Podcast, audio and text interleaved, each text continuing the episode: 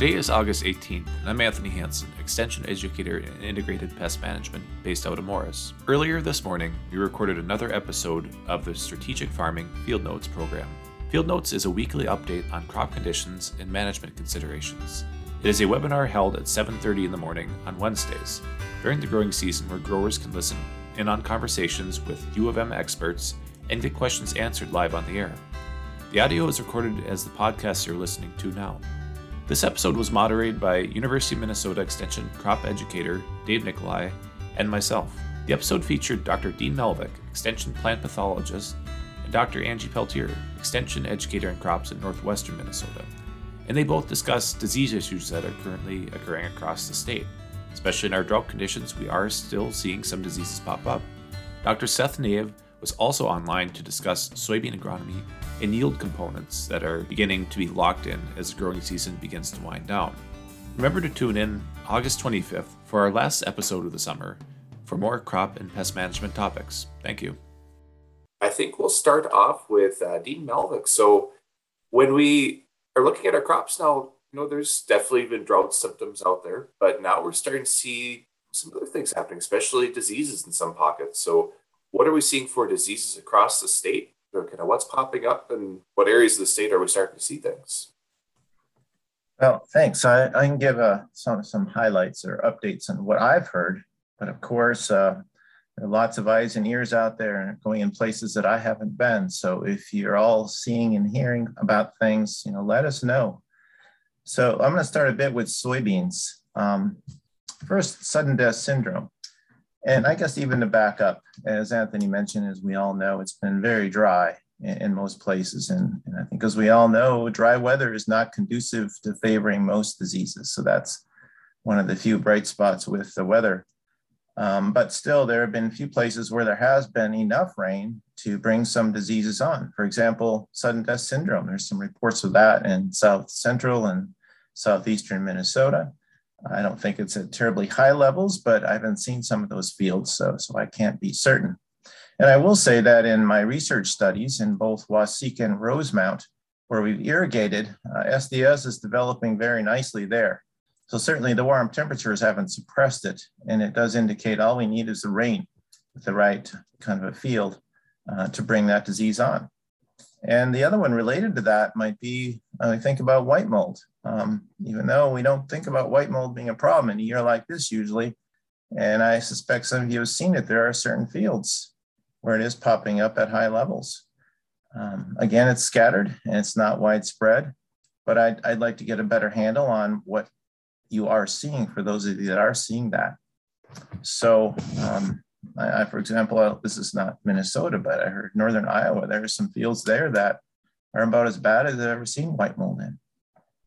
So it's interesting. It sometimes it doesn't take a lot. We just need the moisture even the right time to get the disease started. But on on the side of dry weather conditions and what those actually favor, you know, we've talked about this over time. Uh, it's not something we see a lot of, but charcoal rot which is a disease, a fungal disease of the soil in the soil that affects the roots and the stems. And I think uh, lots of you may not have seen it um, because we don't see it here very often, except in scattered areas, droughty, sandy areas. But I expect to see more of that. We got one sample in last week, and I expect more will be coming. So that would be something definitely to watch for. You know, that's one of the more important diseases in some of the states to the south of us, like Kansas and Nebraska. Um, hopefully, the weather they have doesn't become common up here, but but we have the pathogen here, and when we have the right conditions, we're going to see some more of that. The other one I'll mention is uh, pod and stem blight caused by the Diaporthe fungus. That also is is being is favored by these conditions, and all of these diseases we're talking about are are usually, as I think most of you know, they're favored and they they develop in August, usually when, when the pods are filling on the plants. And so this is the time that they really start to appear if the weather conditions favor them. And the last one I'll mention for soybeans is frog eye leaf spot. Again, it's a leaf disease favored by you know, wet, wet conditions to some extent, but it has been showing up in areas around the state. That's one we've been watching more carefully um, lately. It's been spreading, becoming more common if you see it or, or think you see it, we, would like to get some samples and not only to confirm the diagnosis, but also to test it for fungicide resistance. We're finding that a lot of the isolates that cause the pathogen that causes this in Minnesota are resistant to the strobilurin class of fungicides. And we want to know if that's real widespread or if it's more localized. So keep that in mind too. And in a few minutes, Angie is going to talk about the digital crop doc. And that's a good way if you see something, and she'll talk more about it to, you know, send in a picture and then we'll tell you what we think the next steps would be. Like it's not a problem, or it might be a problem, or it might be disease that needs further diagnosis. And then moving on to corn. Now, nothing significant that I've seen, but small levels of northern corn leaf blight I've seen here and there, even in non irrigated fields. Again, a reminder that these fungi are out there and just needing the right conditions to infect. So, this is not a year favorable for northern corn leaf blight, but there are some fields and spots where it is infecting. The same with rust. I've only seen low levels, but again, that's something we often see a little bit later, uh, developing the high, higher levels. And the other one, of course, of great interest and relatively new is tar spot on corn. And that one we confirmed in Minnesota as of last week in Fillmore County. And you know, to back up a little bit, I think most of you know this is a new disease in the US, only for about six years now, only known in Minnesota for two years, and it is spreading in the Southeast. So, you know, I invite everybody to keep your eyes open for that because we'd like to know where it's developing, where it's spreading. And um, I guess it's another disease that's favored by wet conditions. So, in most fields, you know, I don't expect to see it, but there are some places where there's just enough rain to allow it to start to develop. And I don't expect any significant problems with it this year in most areas anyway. But again, we do want to know where it's developing because where it has been in the past certainly increases the risk of it in the future. And the last one I'll mention looking forward, stalk rots. You know, these uh, stress conditions of almost any kind, including drought stress, can increase stalk rot. So watch for that on corn. Um, that could be something we see more of than we usually do. And, and I'll stop there. If folks have questions, I, we can answer those in a few minutes. Thanks. Dean, I actually had a question a couple days ago from a grower. So I'm in uh, kind of the Stearns and Pope County area, irrigation country pretty much. When it comes to white mold, are there differences in how you can manage that if you're on irrigated ground? I imagine you're dealing with more moisture and humidity that's more regular in that case. Is there any way to um, deal with kind of particular stages soybeans? It's too late now in terms of when they're infected. But uh, is there anything you can do if you're irrigated, irrigated ground versus non-irrigated? Well, the only thing you can potentially do on irrigated ground is, you know, control the water, how frequently the water is applied. You know, obviously we have to put on enough to maintain a healthy growing crop. But if we can increase the time frame between irrigations so that it, the, the foliage is, is wet less often, so instead, if we can get by with irrigating, you know, every four days versus every three days or whatever that time period is, to extend the period between irrigations can be helpful. Um, I, to me, that's one of the key differences that I see between irrigated and non-irrigated ground is the potential control of water. Dean, do you want to talk a little bit about recognition of white mold? Maybe just a short review here. But folks are going to go out and scout particularly if they're looking at narrow row soybeans. Um, our our uh, days actually are getting shorter. Our nights are getting longer. Uh, we're going to have more dew, and you know, at some point in time here. But uh, should they be looking at the middle part of the canopy? I mean, something before they see uh, dead plants in the field in terms of recognition. Yeah, the thing is, by the time we get to this time of the year, if the disease is developing, the dead plants are usually becoming pretty obvious. I have a research site right on the St. Paul campus, and it, it's quite obvious there now. There's scattered dead plants across the whole field. Um, you know, before that time, we could dig down into the canopy and look look in the below the, the top of the plant, and you can often see infected stems, dying branches, dying leaves, growth of the white mold fungus on the stem. But by this time of the year, we're often seeing dead plants. So looking forward to next year and, and so forth after, how long um, can sclerotia be active in that soil and affect if somebody's in a corn soybean rotation? Um, two years hence? Oh, more, many more than two years. That, that's the subject of some debate. Some people say 10 years. It's, it's many years. It's very hard to rotate away from, from white mold and the sclerotia that are in the soil. So variety selection, you're probably your number one here. It is. It is. You know, the few things we can do in the future, certainly variety selection. Choose the variety that's most resistant. Nothing is completely resistant to white mold, but a, very susceptible versus a very the highly resistant one does make a big difference. Widening rows can help if that if that's possible, uh, you know, in the farm operation. Reducing the seeding population um, can, can be helpful. And certainly fungicide applications at the right time can be helpful too. None of these are an absolute solution, but when we put them all together at the right time in the right situation, they can really reduce the amount of yield loss. Can you define the right time on fungicides here? Well, the right time, if we were to put one application, it's between that R1 and R2 period where the rows are filling and the plants are flowering. You know, it used to be you said that applied at R1, but we all know that the very first flowers occur on soybeans typically well below the rows before the rows are filling. You know, before the rows are filling, there's not much shading in the field. There's not much opportunity for white mold to develop and infect, although it can happen. So waiting a little bit later when the rows are filling and the plants are flowering is a, is a good time to put the first application on, especially if you want only one. We're putting two on, again, in the, the later R1 and then maybe R3. Timings after R3, there's not much evidence to show that they're very effective. And some products don't even allow a later application. One last quick question on recognition of uh, SDS. And I know we're going to have a field day here in Rosemount on September 9th. I'll get a plug in for that. But if should people start scouting and what are they going to be looking for quickly? Yeah, there we look for yellow and uh, brown patches on leaves, uh, typically between the veins. And it's easy to find pictures on the web, but um, it can also look very similar to brown stem rot, so keep that in mind. Um, but often SDS, you, first thing you see are the, the small yellow patches on the leaves. Those turn brown and necrotic as they kill the leaf tissue. And it, you can get a lot of that in between the veins on the leaves.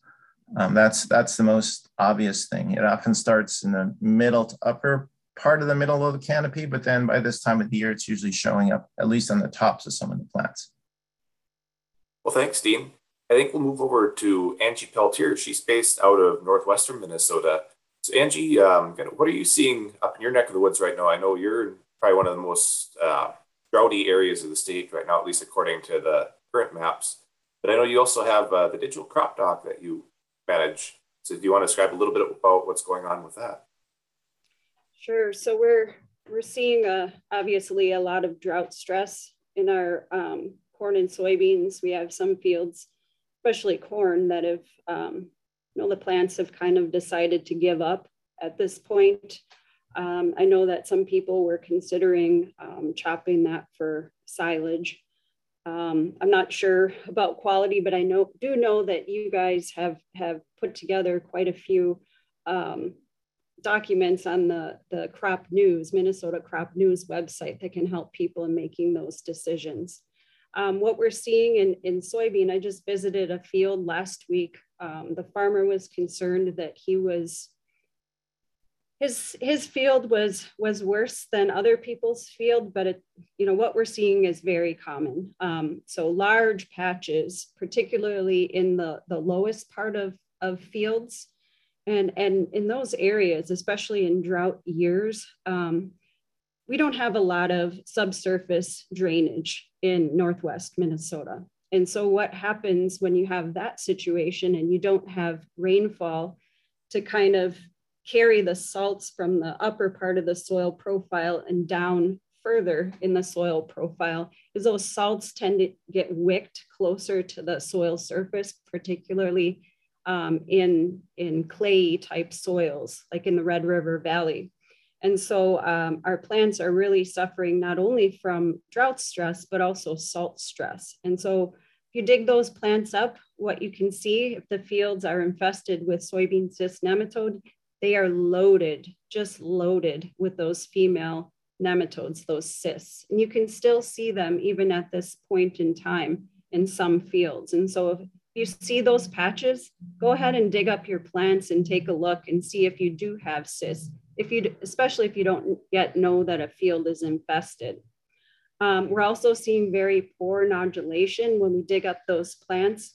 And those plants um, tend to be yellow, um, you know, above, above the soil surface. The, the uh, leaves are yellowing. Um, some of the plants are, are losing leaves. And then um, there's no uh, pods to speak of on some of those plants. And so um, we're really seeing severe effects from from drought and, and the salts related to the drought.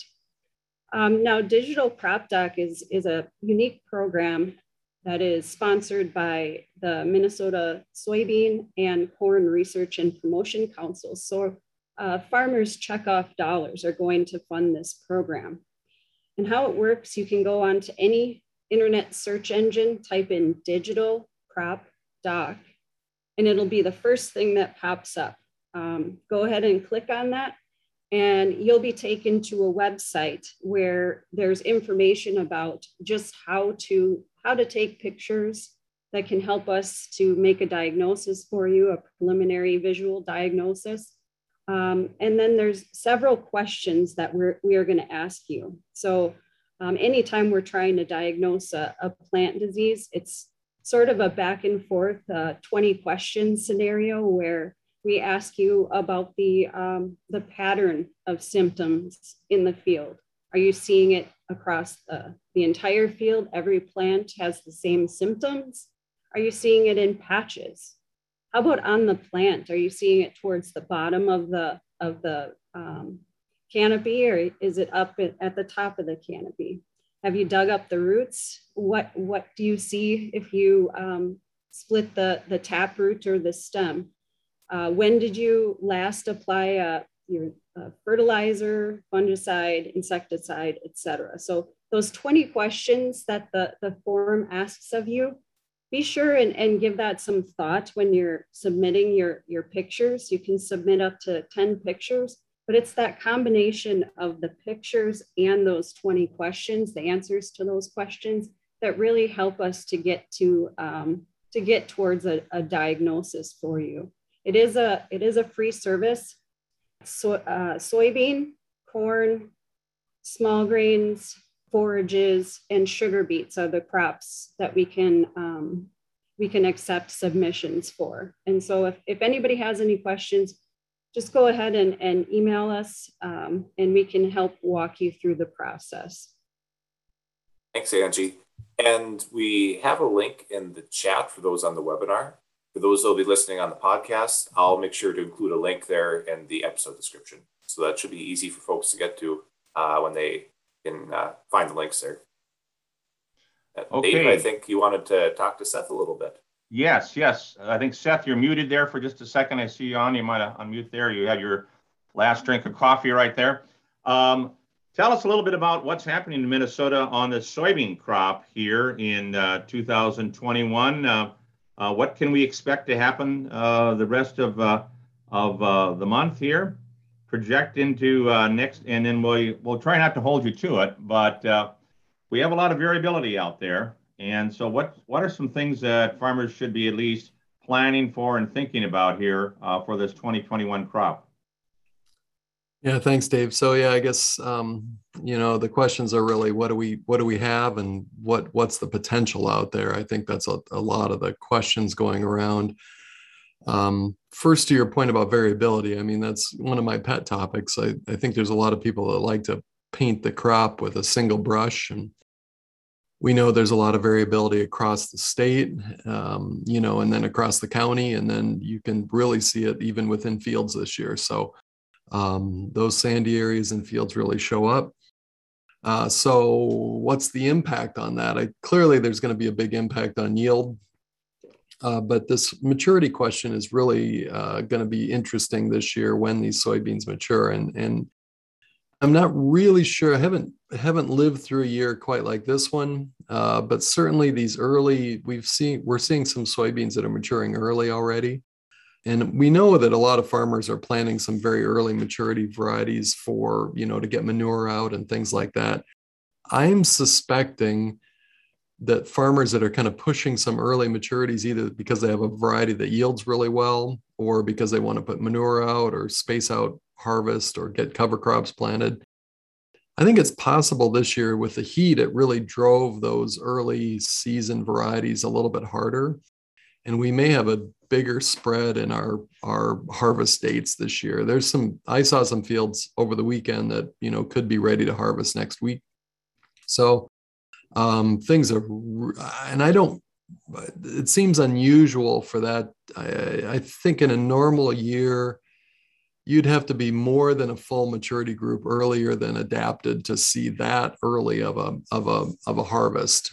So the question is is everything going to be pushed that hard?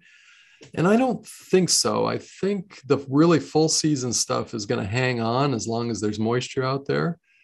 Um, so we may see some really big differences, especially if we start getting rain starting this weekend. And if things turn around and we get some sort of rains that'll hold these plants on, um, those longer season varieties are really going to continue to put on and maintain first maintain pods and seeds and then um, and then really hold those and fill out those seeds and if we get really good conditions later we could have some really giant seed because i think everywhere in the state our seed yields are going to be limited by seed number first uh, and if we have good conditions, then those things will fill out well. Uh, we'll have large seeds, but um, the, the, the seed, you know, the seed yield will still be limited by seed number.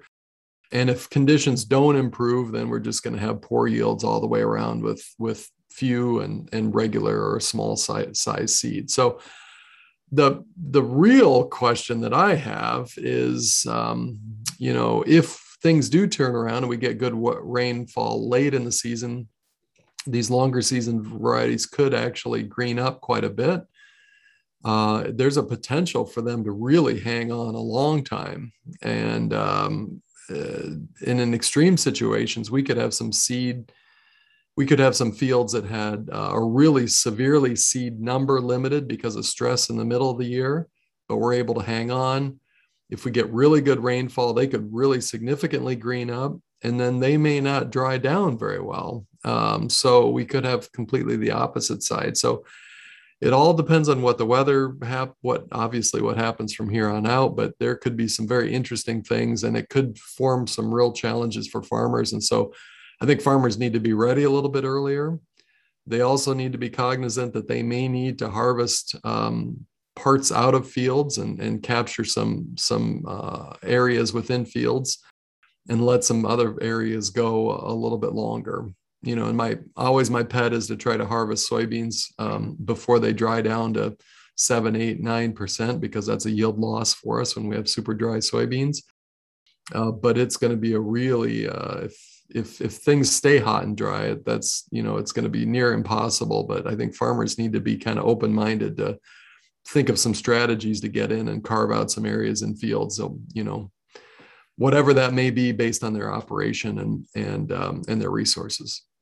I know that Angie had a comment, but before I get there, I have a quick two-part question. Um, we have farmers that obviously are growing different maturity groups uh, in Minnesota. What about these really earlier soybeans? If you did plant an early maturity group, how are they going to deal with the dry? Are they going to shut down a little bit earlier here because of the uh, the drought. And then also um, going in and harvesting. Uh, what's your recommendation when you have a lot of variability? Uh, we talked before about foreign material. We did a series of videos and so forth, but we've got everything from water hemp to volunteer corn to um, possibly green beans um, in, in, there. Uh, is it best to hold off about that? And then also maybe a comment about these uh, really like zero beans, or if you're growing an early bean, how are they going to react? Are they just going to plain uh, shut down on us uh, before the other ones? Well, the maturity question, I think my I, sus, I suspect that I think what we're looking at this year is that we're to we could potentially see that real downside risk to very early maturities. There's a lot of years where these early maturing varieties do very, very well. They tend to be short. Um, but um, if it's dry at the end of the year, they tend not to, it tends not to be much of a yield hit for us. They tend to kind of crank along, uh, utilize up all the soil moisture towards the end of the season and, and actually yield quite well. They don't get overly um, uh, bushy and, and growthy. And so it can be limit, it can help us limit some of those really vegetative soybeans that we get in some areas. Of course, we're going to limit white mold and some of those other things because of canopy development. So, and because of just purely genetics for some areas. So there's a lot of reasons why short season varieties can do quite well for people. Uh, but I think that we're going to look we could be seeing that real big downside risk of of those really early beans because they're frankly they're shutting down. And i think the heat really drove them this year. They accumulated heat units um, that they needed for maturity much much earlier in the season than than an, uh, than a normal year. And so i my i suspect that we're going to see a bigger spread in our maturity this year and that's going to that's going to really penalize those early people. And the thought, you know, a lot of folks are thinking, well, they're just not going to be able to take advantage of the late season uh, rains that we get. And that could be that's true, but then there's also some additional penalties that they may um, may happen as well. So back to this foreign material question and weed seed, yeah, it's really really critical. Um, I think farmers just need to be really cognizant of this. There's a number of things that we need to to watch um, we've seen fields that had tons of corn left in those fields, um, volunteer corn. I've seen some really bad volunteer corn in some fields, and some of that corn actually looks quite good. and so we're probably going to have mature ears, um, and then that we're going to have corn in our soybeans, and that's a that's that's foreign material. That's that affects uh, exports, um, that and that could certainly affect these individual farmers. So a couple things I, you know, the first thing that's going to from a practical standpoint, farmers should try to remove those weedy patches if they can by hand weeding or whatever other means. Um, short of that, farmers really need to think about harvesting the weediest and ugliest areas, whether that's volunteer corn areas or whether that's water hemp. Uh, separately, uh, try to do a good job managing their combine settings, um, increase fan speed and things like that. And then try to bin those separately. Um, I think there's a lot of the, the, natural inclination for farmers is to blend everything off at the farm level. Uh, but this puts farmers at a bigger risk uh, of basically downgrading the, their entire crop, putting everything into a giant bin, and then actually getting dinged on every single bushel that they they they sell. So, I think the prudent thing is to try to try to harvest those separately, bin them separately, uh, take a hit on those at the elevator separately and then um, and then maintain their cleaner soybeans um, uh, at the marketplace. And I know everybody has has theories on on on uh, the elevators and how they're treated and and things like that and how they might come out best. Uh, and and I understand there's individual relationships and folks know how to manage these themselves, but uh, from a very high level, that's my recommendation anyway on that. There, there's one quick question in the chat, and I think this this is not necessarily on earlier maturity, but um, just normal maturity beans. So one of the listeners uh, has, has uh, indicated that he's starting to see yellow and and um, soybeans and dropped leaves. So in that case, uh, it's not spider mites, but it's maybe drop related. Will rains help there at, at this point in time if the beans are actually starting to yellow and drop leaves in a normal maturity? Soybean at this point in time if we get a rain on, on Friday, Saturday? It will still help. Um, there's, you know, even even during this senescence period, rain is still important.